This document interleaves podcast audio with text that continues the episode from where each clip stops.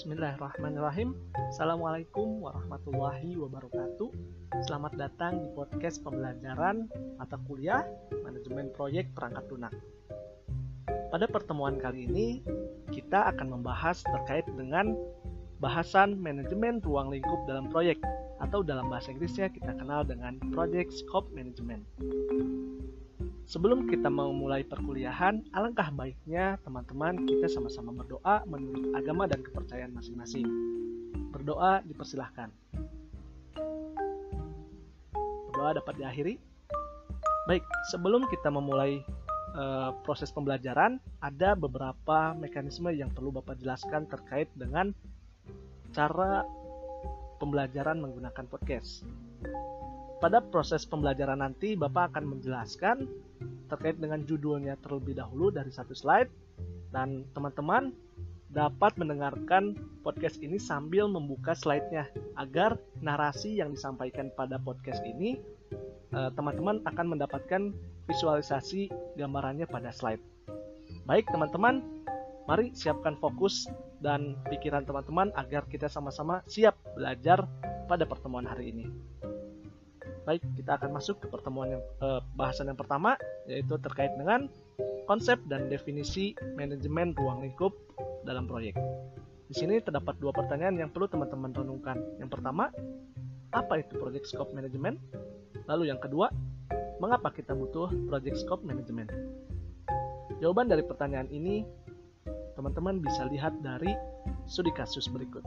Ya, silakan perhatikan studi kasus berikut. Judul studi kasus ini adalah The Oregon Department of Motor Vehicles. Silakan teman-teman menyimak isi artikel berikut. Setelah teman-teman men e, menyimak studi kasus berikut, silakan teman-teman renungkan pertanyaan di bawah ini. Mengapa penting memastikan bahwa ruang lingkup atau skop proyek telah ditentukan secara lengkap dan dikomunikasikan kepada seluruh kepentingan.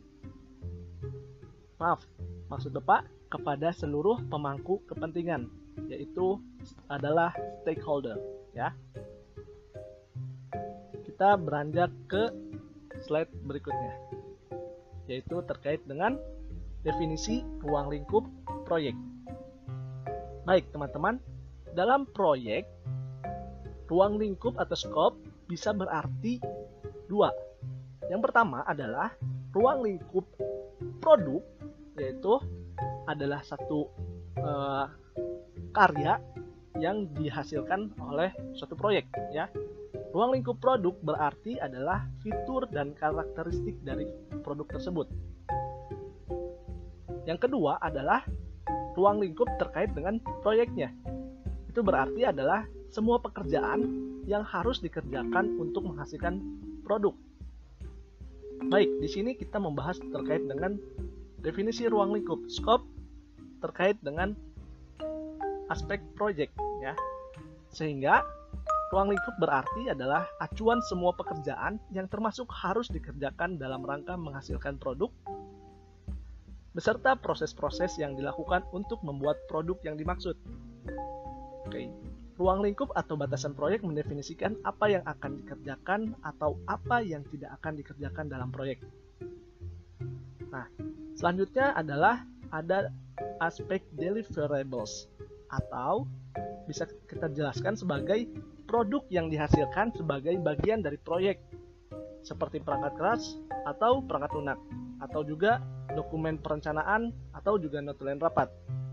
Di sini tim proyek dan stakeholders harus memiliki pemahaman yang sama tentang produk apa yang akan diproduksi sebagai dari hasil sebuah proyek dan bagaimana produk tersebut akan diproduksi. Baik, setelah um, adanya kesepakatan antara tim proyek dengan masing-masing stakeholder, maka pada proses pengerjaannya um, masalah eh, kesalahpahaman akan sedikit berkurang karena pada awalnya eh, para pemangku kepentingan atau stakeholder sudah saling memahami terkait dengan ruang lingkup proyek. Oke. Selanjutnya kita akan membahas terkait dengan proses pada manajemen ruang lingkup. berbasiskan dari buku PMBOK yang keenam.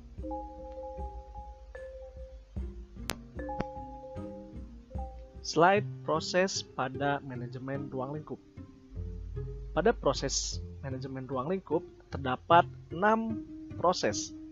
Yang pertama adalah perencanaan manajemen ruang lingkup proyek yang berarti adalah proses pembuatan rencana manajemen lingkup yang mendokumentasikan bagaimana ruang lingkup proyek dan produk akan ditentukan, divalidasi, dan dikendalikan. Yang kedua, proses yang kedua adalah pengumpulan persyaratan. Artinya adalah proses penentuan, pendokumentasian, dan pengelolaan kebutuhan stakeholder dan persyaratan untuk memenuhi tujuan proyek. Proses yang ketiga, pendefinisian ruang lingkup proyek.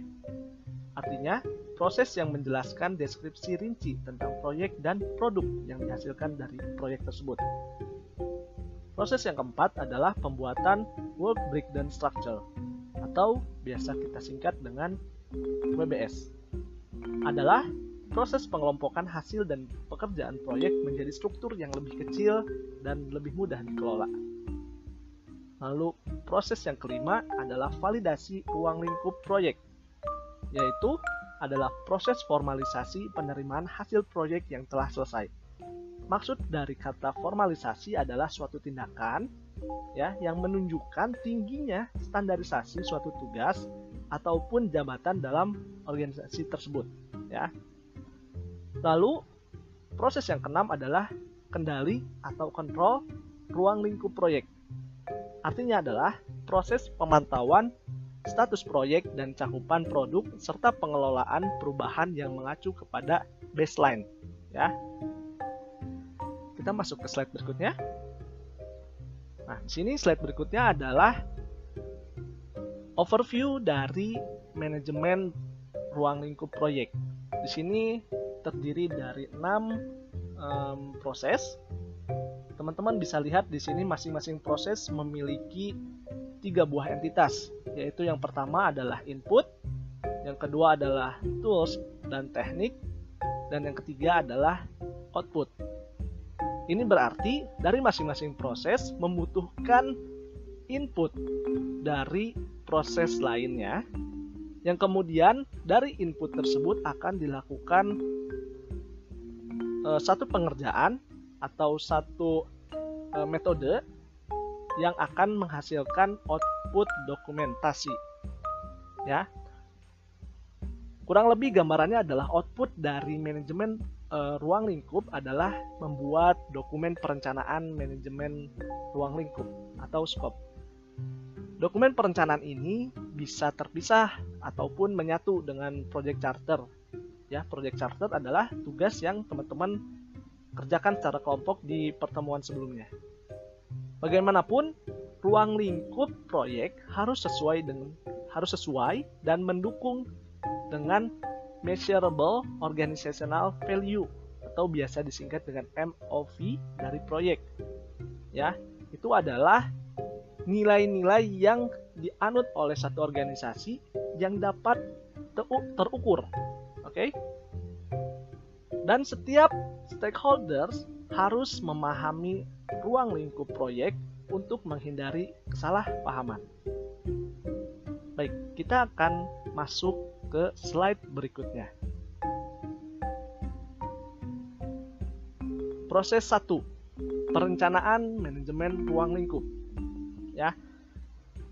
Atau bisa juga diartikan sebagai plan scope management, yaitu adalah proses membuat rencana manajemen lingkup yang mendokumentasikan bagaimana ruang lingkup proyek dan produk akan didefinisikan, dikembangkan, dipantau, divalidasi, dan dikendalikan.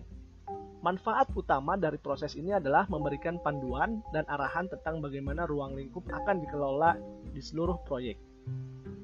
Teman-teman silakan lihat pada gambar terkait dengan manajemen ruang lingkup dan perencanaan. Maaf, maksud Bapak adalah perencanaan manajemen ruang lingkup proyek. Di sini teman-teman ada tiga buah kotak.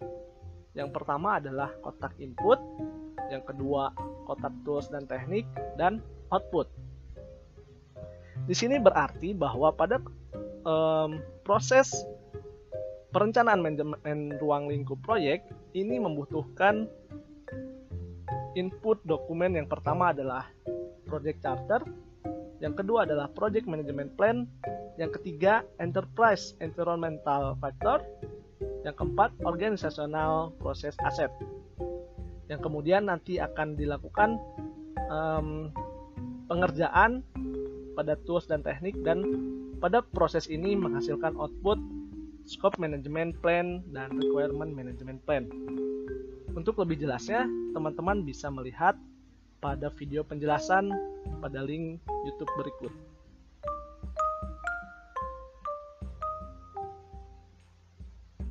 Silakan teman-teman lihat pada kotak output.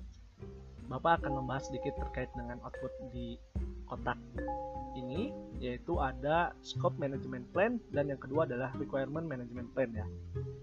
Scope management plan ini terdiri dari uh, sorry maksudnya adalah proses untuk mempersiapkan proyek scope statement. Oke. Okay? Nah, proses yang memungkinkan juga pembuatan WBS dari pendetailan project scope statement lalu juga terkait dengan proses yang menetapkan bagaimana dasar ruang lingkup akan disetujui dan dipertahankan, dan terkait dengan proses yang menentukan bagaimana penerimaan formal hasil proyek yang diselesaikan uh, dari pengerjaan proyek. Lalu, dokumen yang kedua atau output yang kedua, requirement management plan, adalah komponennya dari rencana manajemen proyek yang menjelaskan bagaimana persyaratan proyek dan produk akan dianalisis, didokumentasikan, dan juga dikelola. Oke, kita masuk ke atau setelah teman-teman mendengar uh, penjelasan dari video penjelasan, teman-teman bisa beralih ke slide yang kedua, yaitu pengumpulan persyaratan atau collect requirement. Ya, Pengumpulan persyaratan adalah proses menentukan, mendokumentasikan, dan mengelola kebutuhan dan persyaratan pemangku kepentingan untuk memenuhi tujuan. Manfaat utama dari proses ini adalah memberikan dasar untuk menentukan ruang lingkup produk dan ruang lingkup proyek. Proses ini dilakukan satu kali atau pada salah satu uh, titik tertentu pada uh, penjadwalan dilakukan collect requirement. Teman-teman bisa kembali lihat di proses yang kedua ini juga memiliki tiga entitas yaitu input, tools, teknik, dan terakhir adalah output. Input dari proses ini terdiri dari tujuh dokumen, sedangkan untuk um, tools dan teknik ini terdiri dari 8 dan outputnya menghasilkan requirement dokumentasi ya. Yang kedua adalah requirement traceability matrix. Untuk penjelasan lebih lengkapnya, silakan teman-teman simak penjelasan dari video YouTube yang linknya sudah disertakan pada slide ini. Berikutnya adalah data flow diagram dari proses pengumpulan persyaratan. Ya, baik teman-teman, keberhasilan proyek itu secara langsung dipengaruhi oleh keterlibatan aktif ya dari para pemangku kepentingan atau stakeholdersnya dalam penemuan dan penguraian kebutuhan menjadi persyaratan proyek dan produk dan oleh kehati-hatian dalam menentukan, mendokumentasikan, dan mengelola persyaratan produk layanan atau hasil proyek. Persyaratan mencakup kondisi atau kemampuan yang harus ada dalam produk, layanan, atau hasil untuk memenuhi kesepakatan atau spesifikasi lain yang diberlakukan secara formal. Persyaratan mencakup kebutuhan dan harapan para sponsor, pelanggan, dan stakeholders lainnya yang diukur dan didokumentasikan. Persyaratan ini perlu diperoleh, dianalisis, dan dicatat dengan cukup detail untuk dimasukkan dalam baseline ruang lingkup dan diukur setelah pelaksanaan proyek dimulai. Persyaratan ini yang menjadi dasar dari Work Breakdown Structure atau WBS. Kemudian, biaya, jadwal, perencanaan, kualitas, dan pengadaan semuanya didasarkan pada uh, collect requirement di sini. Bisa dipahami teman-teman? Jika sudah, silakan pindah atau beranjak ke slide berikutnya terkait dengan proses nomor 3, pendefinisian ruang lingkup proyek. Pendefinisian ruang lingkup proyek adalah proses mereview kembali proyek charter dan preliminary scope, kemudian menambahkan informasi dari proses perencanaan, ruang lingkup, dan perubahan yang sudah disetujui, sehingga dapat diperoleh definisi yang disepakati bersama. Proses review ini perlu melibatkan semua stakeholders yang terlibat dalam proyek. Siapa saja stakeholdernya? Bisa tim proyeknya, bisa juga pemberi proyeknya, bisa juga regulator yang uh, mengawasi uh, bidang tersebut, bisa masyarakat, dan lain sebagainya. Nah, proses pendefinisian ruang lingkup proyek ini perlu diketahui dan disepakati oleh masing-masing stakeholder. Maka output utama dari um, proses ini adalah statement ruang lingkup proyek ini sampai mana. Oke? Okay? Nah, di sini dilakukan uh, prosesnya tekniknya adalah analisis data, identifikasi kebutuhan pengguna, expert judgment, dan lain sebagainya. Oke, okay? scope statement dapat diperbaharui beberapa kali. Yang penting, informasi yang harus terkandung di dalam project scope statement ini adalah yang pertama, deskripsi ruang lingkup proyeknya, termasuk juga tujuan, justifikasi, mengapa ada proyek ini. Lalu yang kedua, deskripsi detail terkait dengan hasilnya. Ya, hasil dari proyek itu bisa fiturnya, karakteristiknya, requirementnya. Oke. Lalu yang aspek yang ketiga adalah kriteria kesuksesan proyek. Jadi proyek ini dianggap sukses jika memenuhi kriteria-kriteria yang sudah didefinisikan di awal. Oke, lalu uh, statement ruang lingkup juga perlu membahas terkait dengan apa saja yang tidak termasuk dalam proyek atau dalam artian pengecualian pengecualian proyek. Ya. Oke slide selanjutnya. Ini adalah seperti yang tadi um, ini adalah tiga entitas dari um, pendefinisian ruang lingkup proyek. Di sini um, inputnya terdiri dari lima dokumen ada um, ada juga tools dan tekniknya 5 dan outputnya pun lebih banyak output utamanya adalah ruang uh, statement ruang lingkup proyek tersebut penjelasan lebih um, detail atau yang lebih mudah tervisualisasikan adalah teman-teman silakan simak video penjelasan pada link YouTube yang sudah disertakan dalam slide ini. Silakan disaksikan terlebih dahulu. Kita masuk ke proses yang keempat yaitu adalah pembuatan work breakdown structure. Apa itu WBS? WBS adalah pembagian penyerahan deliverables sorry deliverables proyek berdasarkan kelompok kerja. WBS dibutuhkan karena dalam sebuah proyek biasanya melibatkan banyak orang dan berbagai deliverables sehingga sangat penting mengorganisasikan pekerjaan-pekerjaan tersebut menjadi bagian-bagiannya serta bagaimana mengerjakan pekerjaan-pekerjaan tersebut sesuai pembagian yang disepakati ya. Jadi dalam satu proyek itu terdiri dari masing-masing unit kerja ya dari masing-masing unit kerja itu tentu memiliki tugasnya masing-masing dari masing-masing unit kerja itu setelah melakukan pekerjaan tentu akan ada hasil pekerjaannya ya. Nah, hasil pekerjaannya itulah yang disebut dengan deliverables ya. Baik, pada proses pembuatan work brick dan structure ini, input utama dalam WBS ini adalah project scope statement dan project management plan-nya. Oke. Okay? Nah, jadi di sini tools dan tekniknya ada di komposisi hasil proyek menjadi komponen-komponennya berupa paket-paket pekerjaan. Nah, outputnya sendiri adalah file WBS-nya, ada kamus istilah uh, di WBS-nya, lalu ada scope baseline, updates, project scope statement, apakah uh, ruang uh, statement ruang lingkupnya ada penambahan atau pengurangan yang perlu diupdate, dan update pula pada manajemen ruang lingkup perencanaannya. Proses itu tergambar dalam uh, data diagram di sebelah ini ya. Kita masuk ke slide berikutnya terkait dengan contoh.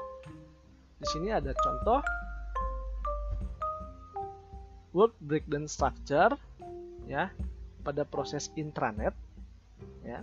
Pekerjaannya adalah atau proyeknya adalah intranet di sini di breakdown atau diorganisasikan by product.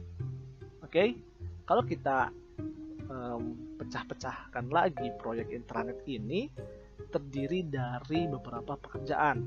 Di sini disebutkan ada pertama pekerjaan yang pertama adalah website design, yang kedua adalah homepage design, yang ketiga adalah marketing page, dan yang keempat adalah sales page. Dari masing-masing pekerjaan tersebut ada produk-produknya dan pekerjaan-pekerjaan turunannya lainnya yang teman-teman bisa simak pada slide contoh intranet work breakdown structure organized by product. Oke, silakan diidentifikasi karakteristiknya.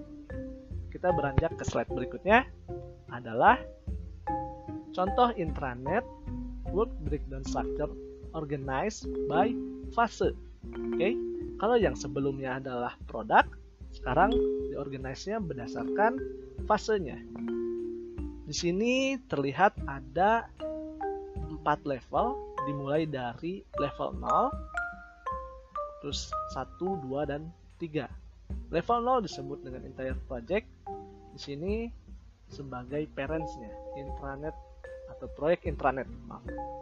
Pada level satunya terdiri dari beberapa uh, pekerjaan ya di level 1 dimulai dari konsep lalu website design website development lalu rollout dan terakhir adalah support ya beran uh, dari masing-masing pekerjaan tersebut juga memiliki pekerjaan-pekerjaan uh, turunannya lagi dari setiap level ya silahkan teman-teman amati pada slide contoh intranet work breakdown structure organized by fase dan identifikasi perbedaannya dengan um, contoh intranet yang by product ya. Oke, sekarang kita beranjak ke slide berikutnya yaitu adalah proses penggambaran work breakdown structure atau WBS intranet tersebut, proyek internet tersebut um, dengan mekanisme Gantt. Ya, penjelasan Gantt akan ada di materi selanjutnya. Oke, mungkin teman-teman sudah pernah tergambar uh, pada mata kuliah MSTR. Bapak sempat menyinggung sedikit terkait dengan Gantt ya. Jadi di sini teman-teman bisa lihat kumpulkan dulu um, list pekerjaannya ya. Turunkan teman-teman dapat menurunkan kira-kira apa kemungkinan yang uh, perlu dilakukan pekerjaan-pekerjaannya ya. Lalu kemudian dijadwalkan berdasarkan um, kalender kerjanya. Dilakukanlah yang dinamakan proses penjadwalan ya. Oke kita beranjak ke slide berikutnya oke di sini adalah um, gambaran intranet WBS dan uh, Gantt chart yang diorganisasikan dengan menggunakan um, manajemen ruang lingkup sorry maaf project management process group ya. Jadi dari masing-masing proses ini dilakukan grouping ya di sini ada proses initialing ada planning executing dan sebagainya oke okay kalau dari sini diturunkan semuanya eh, kemungkinan pekerjaannya ya kalau yang sebelumnya maaf di sebelumnya itu diturunkan semua pekerjaannya. Kalau yang di uh, slide berikutnya itu dikelompokkan berdasarkan prosesnya. Oke, silakan teman-teman identifikasi ya apa yang menjadi perbedaan um, pada slide ini dan slide sebelumnya. Sekarang kita akan beranjak ke slide berikutnya terkait dengan intranet WBS in tabular form. Ya, di sini ada um, semacam template ya terkait untuk form uh, WBS ini yang pertama adalah bahasan terkait dengan konsepnya ya terkait konsep kita membahas terkait dengan evaluasi uh, sistem yang saat ini lalu mendefine atau mendefinisikan kebutuhan-kebutuhan lalu juga mendefine uh, fungsionalitas secara spesifik uh, kemudian juga mendefinisikan risikonya ya, dan sebagainya masuk ke pekerjaan hingga ke support. Oke, okay? kita beranjak ke slide berikutnya. Ini adalah executing task for JWD Consulting WBS. Ini adalah contoh. Misalkan ada satu konsultan bernama JWD, dia uh, tugas eksekusi pelaksanaan proyeknya adalah contohnya seperti ini. Misalnya eksekusi. Yang eksekusi pertama adalah survei ya yang kedua uh, mendapatkan input dari pengguna ya terkait dengan internet lalu um, pembuatan konten untuk site dari intranetnya yaitu pembuatan template hingga um, fiturnya oke lalu selanjutnya adalah mulai dari pembangunan websitenya hingga uh, pengujian lalu uh, pengukuran manfaat dari proyeknya.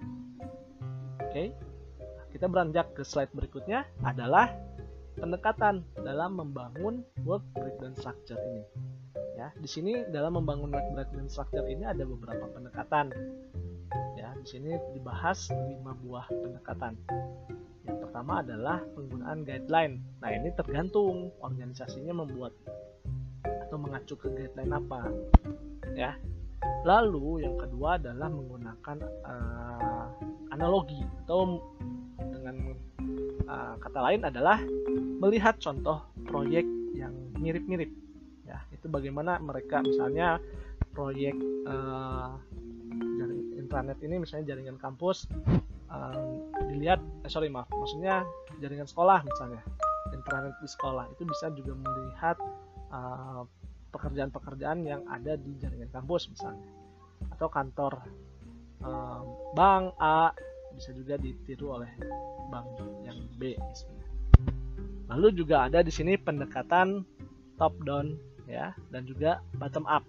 Nah, di sini Bapak melampirkan secara eh, terspesifikan artikel lebih khusus terkait dengan top down approach dan bottom up approach. Silakan dibuka ya untuk uh, pendekatan membangun WBS menggunakan pendekatan top down approach dan bottom up approach ya.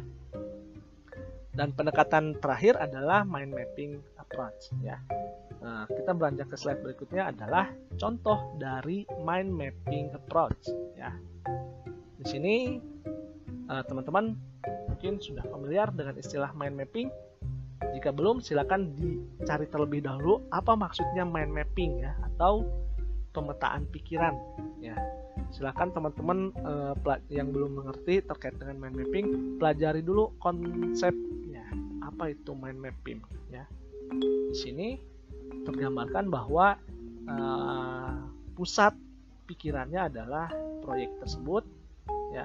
Dalam proyek tersebut kira-kira ada beberapa pekerjaan utama yang perlu dikerjakan dan dari masing-masing pekerjaan utama tersebut memiliki turunan pekerjaan-pekerjaan masing-masing. Ya. Nah, kita beranjak ke slide berikutnya terkait dengan prinsip dasar untuk membuat WBS. Yang pertama, sebuah unit kerja harus muncul hanya satu tempat di WBS. Ya, yang kedua, konten pekerjaan dari item WBS adalah jumlah entry WBS di bawahnya. Yang ketiga, tanggung jawab terhadap item OBS dibebankan hanya satu individu.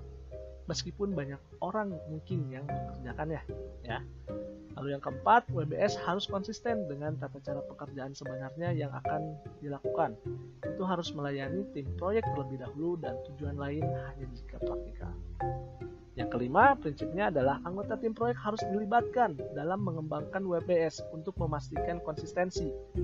Ya, karena uh, anggota inilah yang akan nantinya bekerja. Kalau mereka tidak paham, sorry tidak dilibatkan, ada kemungkinan mereka tidak paham sehingga WBS-nya tidak akan dikerjakan. Ya, angka baiknya perlu dilibatkan untuk pengembangan WBS ini.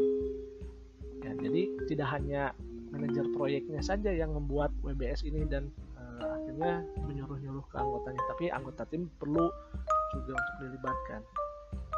Lalu pros, uh, prinsip yang keenam adalah setiap item WBS harus didokumentasikan untuk memastikan pemahaman yang akurat tentang ruang lingkup pekerjaan yang termasuk dan tidak termasuk. Ya, ini pentingnya dokumentasi adalah ini seperti meninggalkan warisan pengetahuan untuk diri kita di masa depan.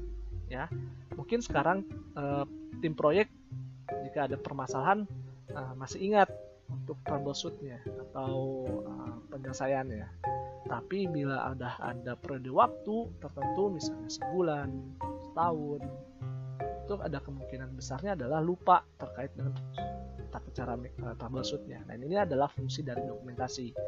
Bila ada dokumentasi yang baiknya adalah terstandar sehingga uh, waktu untuk pemahaman troubleshootnya lebih singkat. Ya. Lalu prinsip dasar yang ketujuh adalah WBS harus menjadi alat yang fleksibel untuk mengakomodasi perubahan sekaligus menjaga kontrol konten pekerjaan dalam proyek sesuai dengan scope statement. Oke, bisa dipahami ya.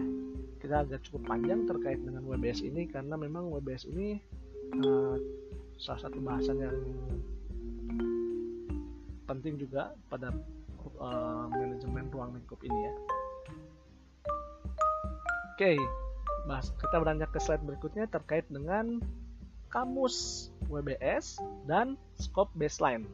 Ya, kamus WBS adalah dokumen yang berisi informasi detail dari setiap item WBS.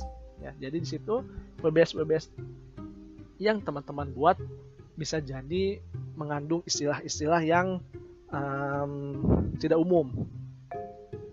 Nah, ini adalah fungsinya kamus. Jadi teman-teman bisa uh, mendefinisikan atau mendeskripsikan apa maksud dari WBS tersebut. Lalu yang kedua adalah kedalamannya tergantung tip proyek. Asalkan memberikan pemahaman bagaimana pekerjaan-pekerjaan yang dilakukan dan dapat dijadikan acuan jika ada orang lain yang menggantikan. Ya, jadi um, untuk satu proyek ini tidak ketergantungan dengan satu orang atau satu pihak ya. Tapi karena sistemnya sudah matang siapa pun bisa asal memiliki kompetensi yang sama atau yang mumpuni untuk bisa mengerjakan proyek itu uh, bisa tidak tergantung sama orang. Lalu um, statement dari ruang lingkup proyek ini harus sudah disepakati ya. WBS yang berkaitan dengan uh, proyek scope statement beserta kamus WBS membentuk scope baseline-nya ya? Bisa dipahami? Oke kalau terlalu cepat eh, penjelasan bapak silahkan teman-teman pause dulu istirahat sejenak ya. Um, bersantai sebentar di pause dulu istirahat baru masuk ke penjelasan berikutnya ya.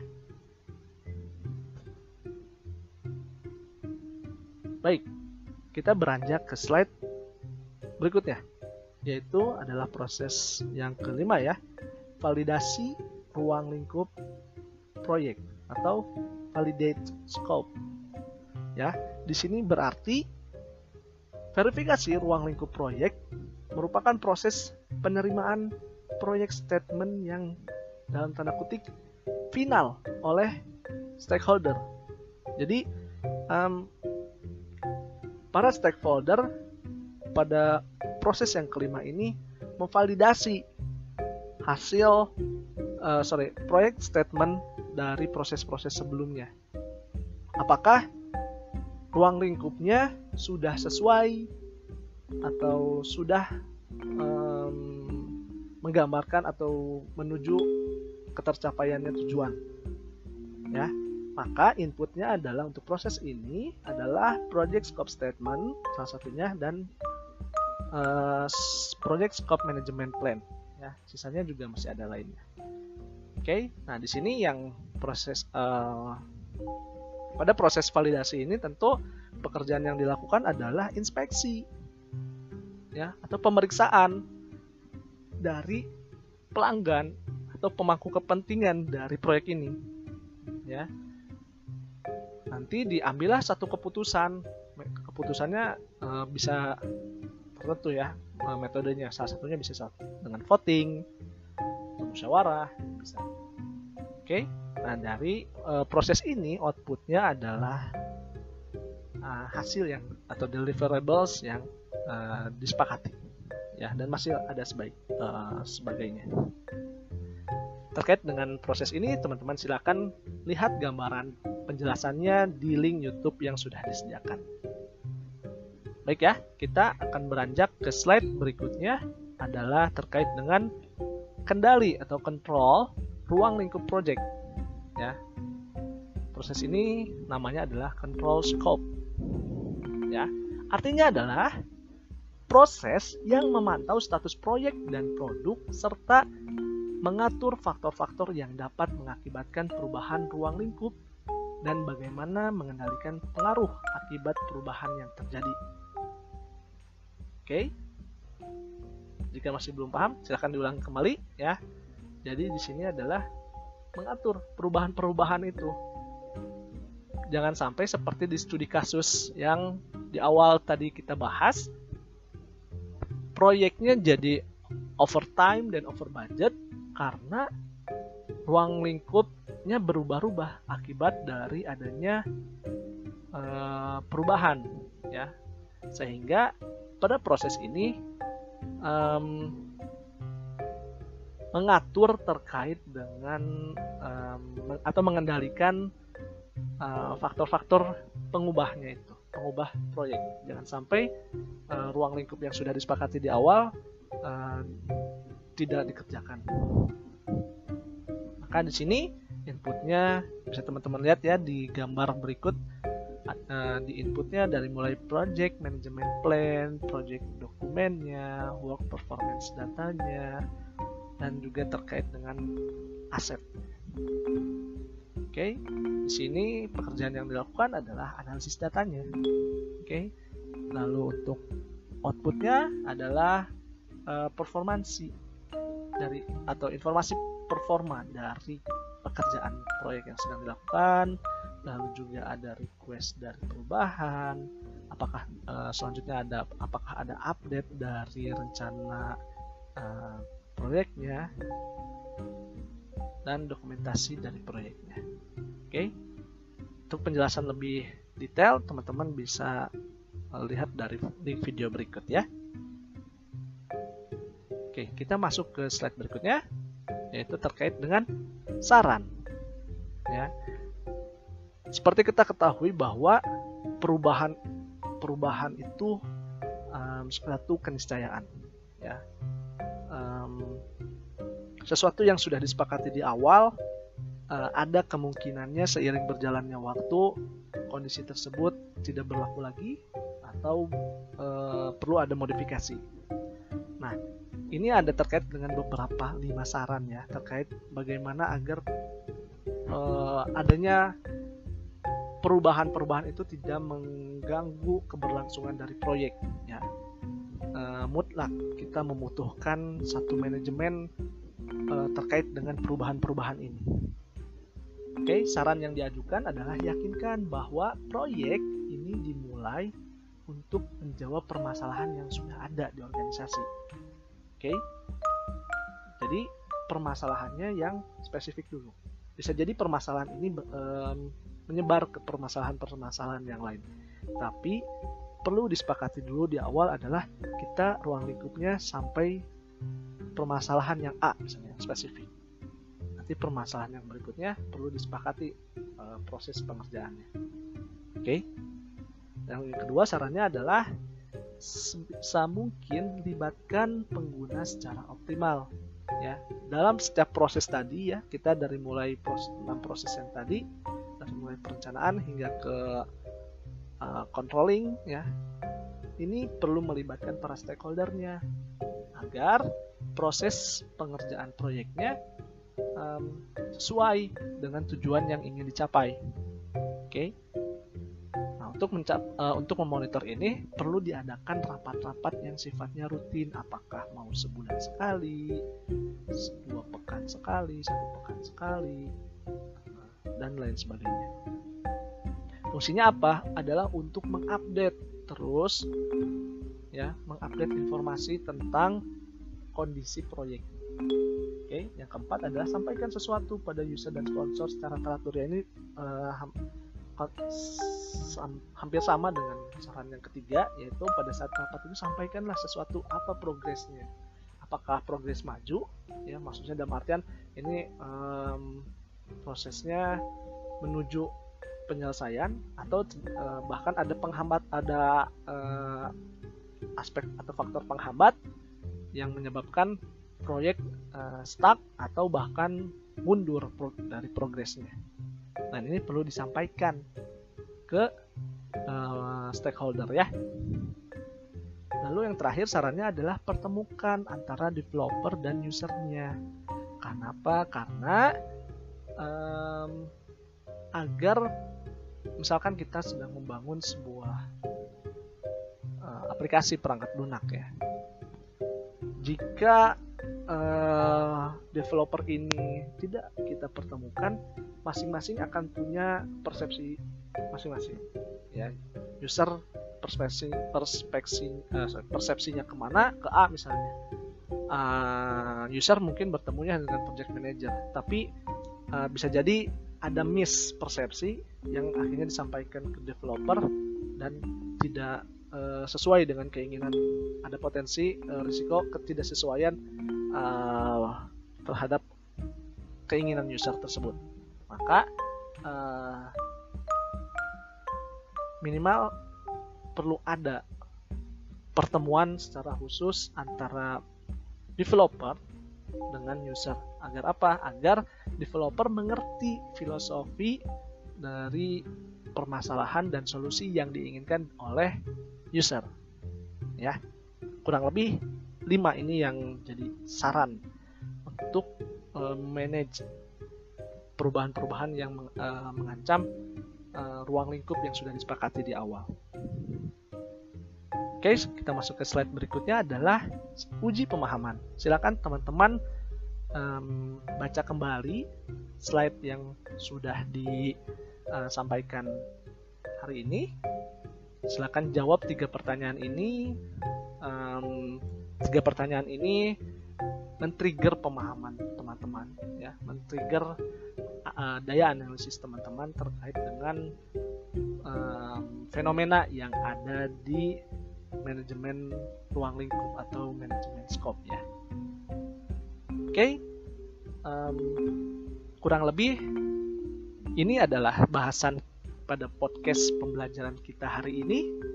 Terima kasih sudah menyimak sampai sejauh ini, sampai sudah cukup lama sepertinya ya.